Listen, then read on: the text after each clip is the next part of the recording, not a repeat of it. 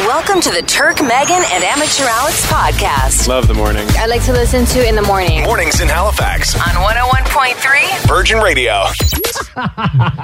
That's a good laugh. Ah, I love it. Science found the best way to flirt if you want to fling or something serious. Nice. Flirting for both men and women. If you're flirting with a woman, the best way for either a serious relationship or just a fling, make her laugh. That's all you have to do is make her laugh, they say. Nice. And that is perfect because if you're thinking, like, I'm going to turn it on, I'm going to flirt, it's going to be awkward. For a guy, it's a bit different. So if you're looking for something serious, like you want a boyfriend, make him laugh. But if you want to fling, just tell him that.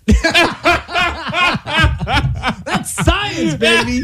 I'll tell you, that's science right there at its finest. Get your fix of Turk, Megan, and Amateur Alex weekdays 5:30 to 10 on Virgin Radio. And follow the podcast on iHeartRadio or wherever you get your podcasts.